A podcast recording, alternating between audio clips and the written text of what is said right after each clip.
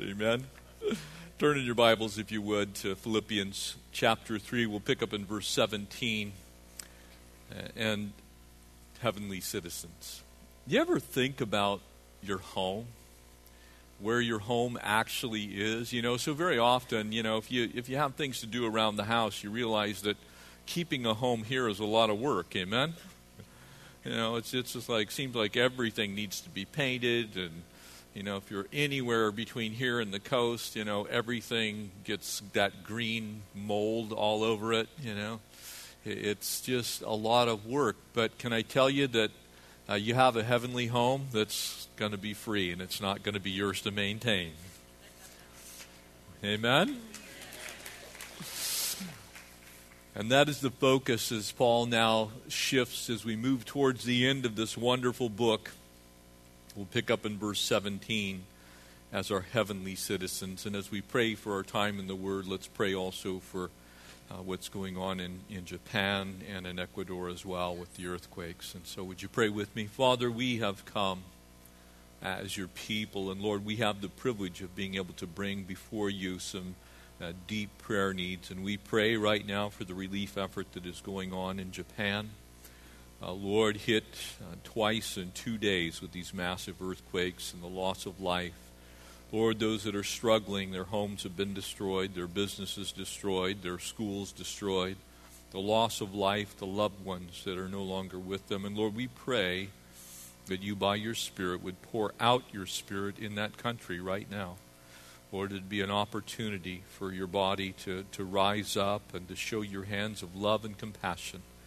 And we pray for Ecuador as well, Lord, just another opportunity for us to, to bring uh, that country before your throne of grace. And Lord, as they are enduring uh, the same things, Lord, on the opposite side of the same ocean, God, for whatever reason you've allowed uh, these earthquakes to happen in such rapid succession, we know that your word says that in the last days uh, these great earthquakes will increase. And Lord, could it be?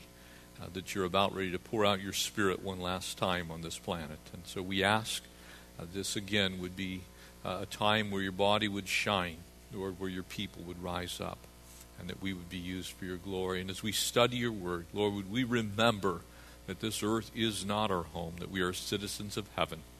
Pray that you would instruct us and teach us and bless us with your presence today. We ask it in Jesus' name. Amen.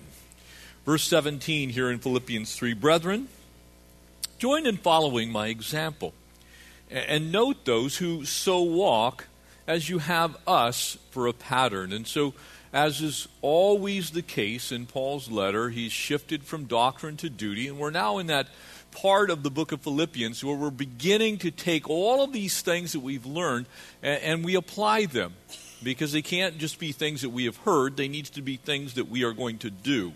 And so now the Apostle Paul speaks to us and he says, Look, at this time, and think about it this way, nobody had a Bible. It wasn't like the Apostle Paul could say, Well, could you go read my letter to the church in Rome? Or could you read the book of Hebrews? Or, or even this letter? There was no letter to the church at Philippi that was circulating. He couldn't tell them to go read God's Word. And so he said, Follow me. Pattern your life after my example. I can say that. Can you say that today? Could people follow your example in following Christ? And if they did, what would that look like? You have us for a pattern. For many walk, of whom I have told you often, and now tell you even again weeping, that they are the enemies of the cross of Christ. Would you underline that if you've ever wondered what it is that's the central tenet of all teaching that is anti-Christ, all cults, it is the cross of Christ. It is the rejection of the finished work being the only means of salvation. Jesus on Calvary's cross, who died for your sins, was buried in the grave, was raised three days later. They are the enemies of that central doctrine. Most world religions actually honor Jesus. Many will go so far as to say he was a prophet. They'll even say he was a great man, and in fact, very few people would even contend with you if you talked about was Jesus a, literal figure, and was he a good or a great man? Very few people would contend with that. But they are enemies of the cross of Christ. That's where people still struggle. Because it was at that cross that Jesus finally would cry out tetelestai, it is finished. And because he said it is finished, and he had previously said to the disciples, He said, I am the way, and I am the truth, and I am the life, and no one comes to the Father but by me. People who object to Christianity object to the cross of Christ. That's the offense. The cross is the offense. And so the Apostle Paul now going to apply these things that we've already learned. And he's saying, look, here's to Here's the problem that you're going to face in this world. And he goes on to describe them, whose end is destruction. You see, if you are an enemy of the cross of Christ, your end is destruction. Well, people don't like to hear that. They don't want you to say, well, Jesus is the only way. They surely don't want to believe that that's the only truth, the only life, and they absolutely do not want to hear but there is no other name under heaven whereby men may be saved. They'll talk about Jesus, they'll talk about God, but the moment you switch to the cross of Christ being the way that man comes to a right relationship with God, that is where the offense comes in. Whose end is destruction, whose God is their belly, whose glory is in their shame who set their mind on earthly things. And so, four characteristics of someone who is not a believer. And verse 20, he goes on now For our citizenship is in heaven. He, he says, Here's who they are, and here's who we are. There is an us and them in that sense. There's the saved and the unsaved. There's believers and not. There's saints and ain'ts. There's two roads one that leads to righteousness, one that leads to godlessness. There's one that goes to heaven, there's one that unfortunately would send you to destruction, exactly as the apostle is saying. There's only two. There aren't many ways to get to God. There's one way to get to God. And a vast majority of the world hates it when you make that statement. It, it's seen somehow as exclusive. And in one way, you could say it is, because it's only one way. In the other way, you could say it's absolutely not exclusive because it's free. It's a free gift that allows you to take that gift. It's the gift of faith that gives you grace, that gives you salvation. So it's not like it's hard, it's not like it's difficult. For our citizenship is in heaven, from which we also eagerly wait for the Savior. Where's Jesus coming back from? Heaven, amen? Can't wait. Can't wait to hear that trumpet sound. But our King is coming. the Savior. Paul only uses this word twice in all of his letters. He uses it here. And then he names who that Savior is. Interesting.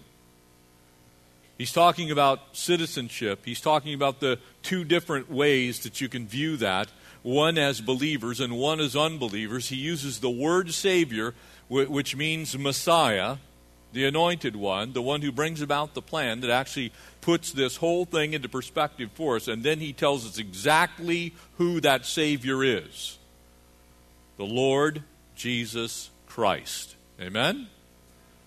He, he pulls no punches, he doesn't back off of how someone comes to a right relationship with God. There's one Savior, and He is the Lord Jesus Christ who will transform our lowly body that it may be conformed into his glorious body. Anybody here waiting for that day? Oh, hallelujah. Praise the Lord for his plan to take care of these mortal tents, these earthly bodies, these bodies of flesh, to be conformed to his glorious body according to the working by which he was able to even subdue all things to himself. You see, some people kind of put God in a box. They say, well, you know, he, he, he might be able to take care of my finances, but he surely can't take care of my cancer. Well, he can take care of your cancer too. And it may be that day when you step from time into eternity that he does so, but he will one day wipe out all disease, all sickness. It's been his plan from day one. And so Paul begins by telling us our citizenship is important here. You see, as Christians, your names are written in the Lamb's Book of Life. Uh, I'll be traveling. I'll need my passport as I board the plane to go to El Salvador. I'll need it to get back. Citizenship is important, it marks where you actually reside. Where, where is your home country, so to speak? If you've traveled internationally, you know you carry that, that blue passport with the seal of the great country that we live in. And you, you get back to the airport and you walk up there and it says residents only, and you're going, yeah, that's me. And you look at all those longer lines that say foreign travelers, and you feel sorry for them because they're winding through the rat maze, you know, getting to the two guys that are, you know, handling the 10,000 other people, and here's all the U.S. citizens that get to go through that one special line. It's a beautiful, beautiful example of who we are in Christ. You can only go in that line if you're a citizen. Amen? That's us. That's who we are. You're precious in the sight of the Lord. The Apostle Paul was no doubt using his Roman citizenship as a way to help people understand this. But you know, when you trust Christ, you become a citizen of heaven. You've got a new passport and it's stamped heaven. And one day you're going to go home to your home country, which isn't here, it's there. That's the glorious promise we have. We all go through things while we're here. And when you travel, interestingly enough, it's such a great analogy of our lives lived here. You know, it's not the same being in other countries. Things are different. Food's different. Water's different. Many areas of the world, you can't drink the water out of the tap. As bad as it tastes in Lomita, it's still better than in most of South America, okay? I'll take chlorine over botulism every time, you know. You know, we, we, we often whine and grumble and complain, and even in the, in, in the industrialized world where things are relatively good, it's not the same as being here. Now imagine uh, a hundredfold as you step into the glories of heaven. You're a citizen of heaven. You need to think that way.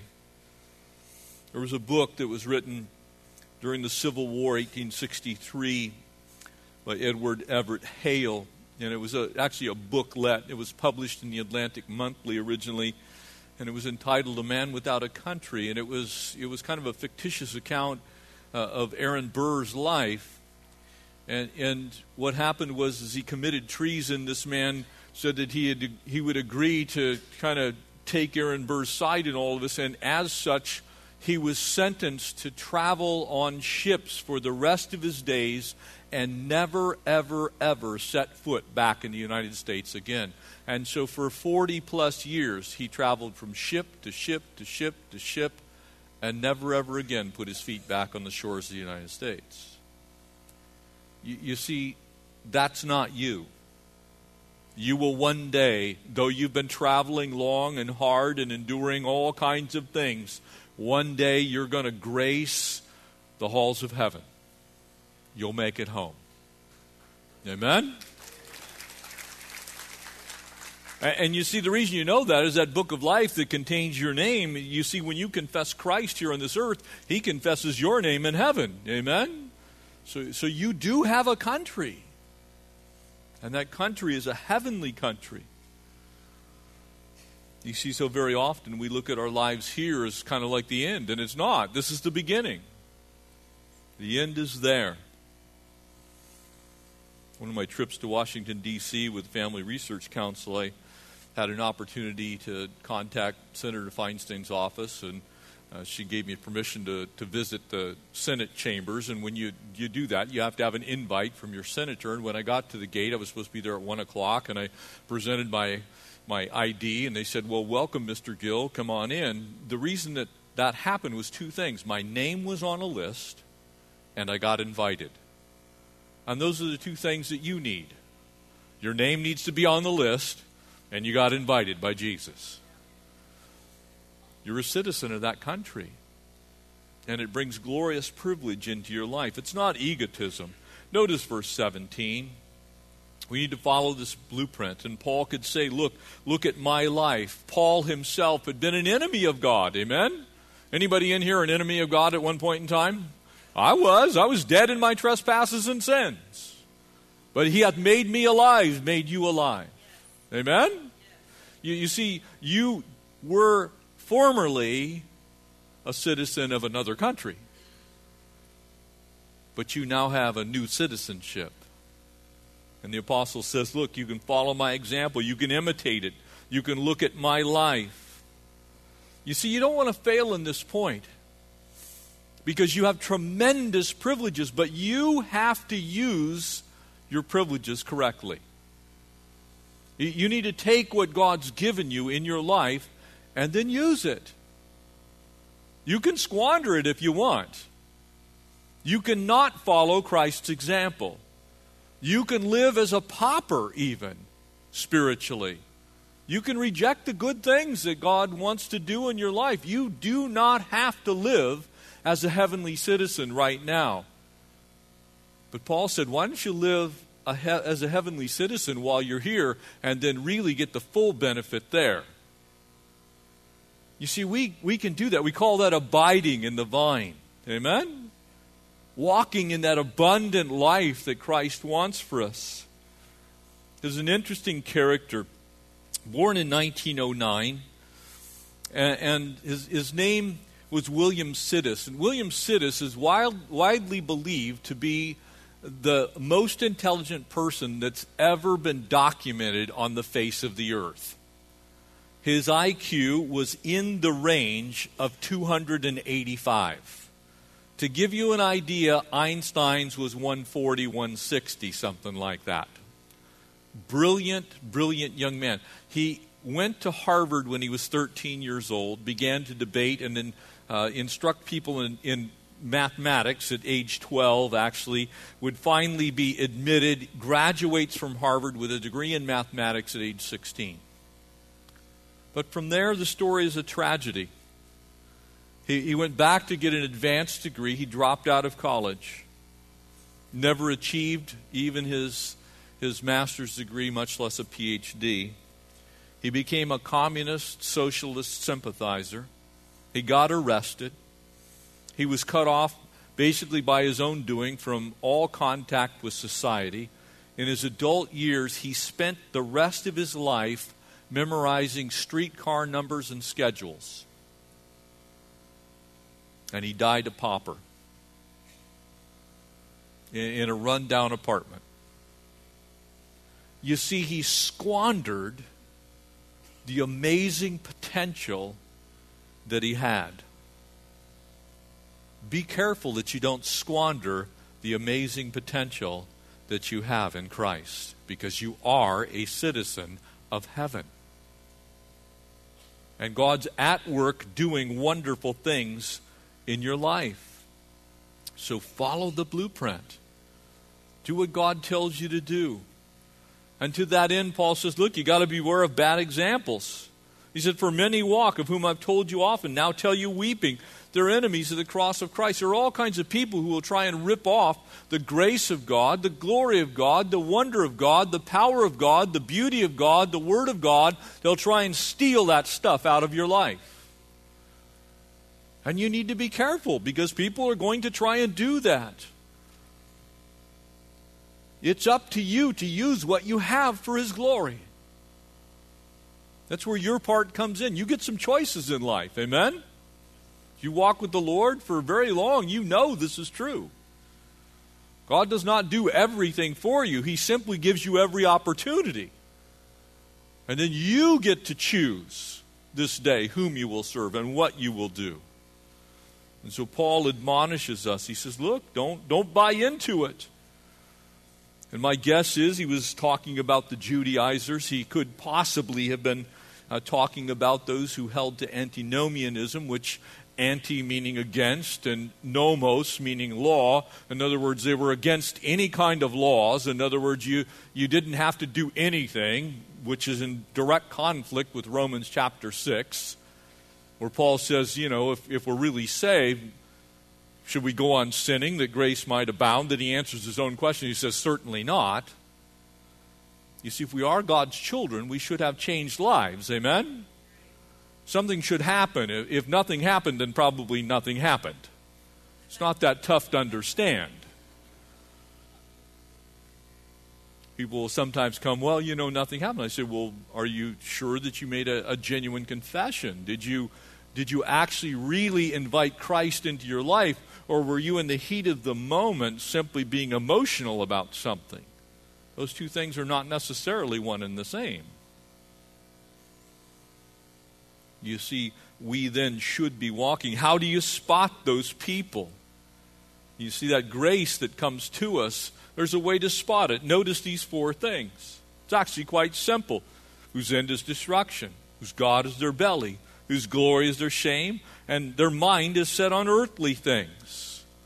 You, you, see, when you talk to people who really don't know the Lord, they're actually fairly content that either they don't believe that there is a heaven or they don't believe there is hell, and they're not really concerned with eternal things at all. And so, consequently, their end result will be destruction, whether they believe that there is such a place or not. And so, people without the Lord, their destiny is that Galatians 5 4, they're alienated from God. That life that we have in Christ, they're not partakers of it. They, they don't understand it. They don't get it. They don't want it. Then he goes on to say, look, their, their God is their stomach. And whether he's talking about the antinomian view, which is you care so much about food and you know all kinds of things, you're just concerned with that, or whether he's talking about the Judaizers, which it was the law. If you were a Judaizer, what you were concerned with is, well, you know, I can't mix meat and milk. One of the crazy things when you go to Israel, when you travel there, you can't get a cheeseburger. Can't do it. It's milk and it's meat mixed together. No can do, not kosher. You see, so you start getting all concerned. It's like, man, my double double is cursed. start freaking out over your burger. Instead of what God said through Peter, just enjoy all things richly that He's given you. You, you see, you can, you can care about the law too much, and you can care about the law not at all. And somewhere in the middle is where the Christian dwells. We need to care about what God said because that's the way we're supposed to live our lives. But we shouldn't be so concerned that the law begins to drive us away from the grace of God and we become legalists. We walk in grace, family of God. Praise God for it. Amen? Praise God. You see, their God was their stomach. Their glory is their shame. In other words, the things that they thought were glorious were actually shameful. Isn't that our world today without Christ? Isn't the things that people do that they glory in? Isn't it actually shameful? It's unbelievable what people find glorious today. The behavior of some of our athletes, not all, some. Hollywood, the movies, politicians. Is not that shameful? And yet they think it's, well, look, I have this position. I'm a congressman, I'm a senator. I'm running for the office of the President of the United States and I have to use explicatives. God help us. God help us if that's our standard of righteousness. If that's what it means to profess Christ and then you follow that profession with profanity, there's something seriously wrong with your relationship with Christ. If you have one at all. You see, their glory is their shame. What they glory in is shameful. And their mind is on earthly things. Again, there's nothing wrong with being concerned about earthly things. You, you need to watch where you're driving. You should make your mortgage payment on time. It's not talking about that. It's being so concerned with those things that you're not concerned with the things of God. That's the difference. Their minds were so on earthly things that they forgot heavenly things. They didn't even care about heavenly things. And so he defines for us someone who really does not legitimately have a way that they can say they have a relationship with the Lord. We should not be like them.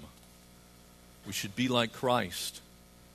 And if you do that, here's what's going to happen you're going to kind of have a resident alien status while you're here. Now, if you know anything about our immigration system, you can get a resident alien status here in the United States. That means you're allowed to live here, and you can do things like pay taxes and all those kind of things that normally would happen to someone who lives here, but you're not actually a citizen of the United States. You're just allowed to stay here and work and do all the things that you would normally do in life. As Christians, we kind of have resident alien status. We have to stay here. We get to work here. We get to do all kinds of things here. We get to share our lives together here. But this is not where we actually live. This is not our country. Our country's up there. And so we have that same kind of status. Paul looked at it. He was a citizen of Rome, but he's in Philippi, in, in modern day Turkey. And so those who were in the church at Philippi, though they were Roman citizens, actually were in Philippi, which was not in Rome. We're the same, family of God. We're here. This is where we are temporarily 50, 60, 70, 80, 90, 100 years, maybe. But you're only here for a short period of time relative to your actual status as a citizen. When you fill out immigration forms, when you're traveling internationally, there's always a little box and it says, uh, What is your country of citizenship? And you put down USA if you're here as a U.S. citizen.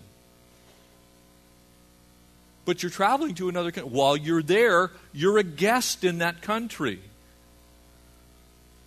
We're just guests here and one day we're going home. Our citizenship is in heaven. I look at this and it just encourages me because I know all the things that we go through while we're here, this is all temporary. It seems like a long time. And so, how does Paul wrap this up? Look at verse 21, and we'll close with this. Who will transform your lowly body? In other words, while you're traveling, while you're here in this country, while you're on this earth, while you're here, here, you have a body that's suited for this place. Right here, right now. But it's not actually the one you're going to have. Because you're actually a citizen of a different country. And that country's heaven. We'll transform our lowly body that it may be conformed to his glorious body. Amen? Working accordingly to those things by which he is able to even subdue all things to himself. So when we go to the book of Colossians and we realize that through Christ all things that were made have been made, and without him was nothing made that was made. You see, God actually does have all of our infirmities firmly in view all of our weaknesses. He is the God that defeats what has happened to us through sin. These mortal bodies that were made for our time while we were here. People living with disease very often want to be in control of, of, of, all that's going on. And we see doctors and nurses, and we go to hospitals and do all those kinds of things. And there are times when nothing further can be done. But that's not the end of it for God. Because He has a plan to give you a brand spanking new one that's suited for heaven. Amen? He's the answer to cancer, He's the answer to heart disease. He's the answer to MS and Parkinson's and Alzheimer's. He's the answer to those things that we look at and, oh, this is the end of my citizenship. Oh, no, it's not. If you're a believer in Christ, you get a new body when you go home. And it's suited for heavenly citizenship. It's not made with hands, it's made from heaven. No more death, no more dying, no more disease, no more sickness. It's glorious in the heavens. And so the Apostle Paul says, Look, make sure that your citizenship is squared away because you can change citizenship. You can go from life that's here and now, which is actually called death, amen, to life in heaven, which is real life. You can change. If you're here today and you've never made that change, you've never said, I really want to change my citizenship, I want to become a citizen of heaven, it is simple. To believe on His name is to be saved. And then He will change you. He'll start getting you ready for that journey home. He'll give you a new passport. You'll stamp in it, citizen of heaven, so that when you take your last breath, the next thing you see is welcome home. Good and faithful servant. Amen. Would you pray with me? Father in heaven, how we are so looking forward to that day. And I want to pray for those that are here today and they're struggling. God, their, their physical issues, the the bodies that we have while we're on this earth, Lord, they've been afflicted with pain and suffering and sorrow and disease and sickness, God, all the results of, of sin. Not theirs, but the sin that so easily besets us and runs rampant in this world, Lord, the enemy has come and messed up your creation. God, we pray that you would just touch those who are in great need today. Would you heal? Would you strengthen? But Lord, we, we pray that you'd keep us mindful of that day when you're going to call us home, when you're going to take care of every sickness and every disease and every eye. All those who love your appearing will see you one day, Lord. And we look forward to that day. So, God, would you bless us? Would you bless them? Would you touch and heal? God, would you call those who are still outside of your kingdom, Lord, the ones whose names are not written in your book of life. God, would you call them even right now according to your glorious purposes? Would they realize that without their name in the book of life, they'll not see heaven? And so, Lord, we bless you. We thank you for your truth. Pray that you'd keep us aching for heaven. Lord, would we keep our passport out? Would we look at it frequently and often? To remember that we are citizens of heaven. We ask these things in Jesus' name. Amen. Amen. Would you stand?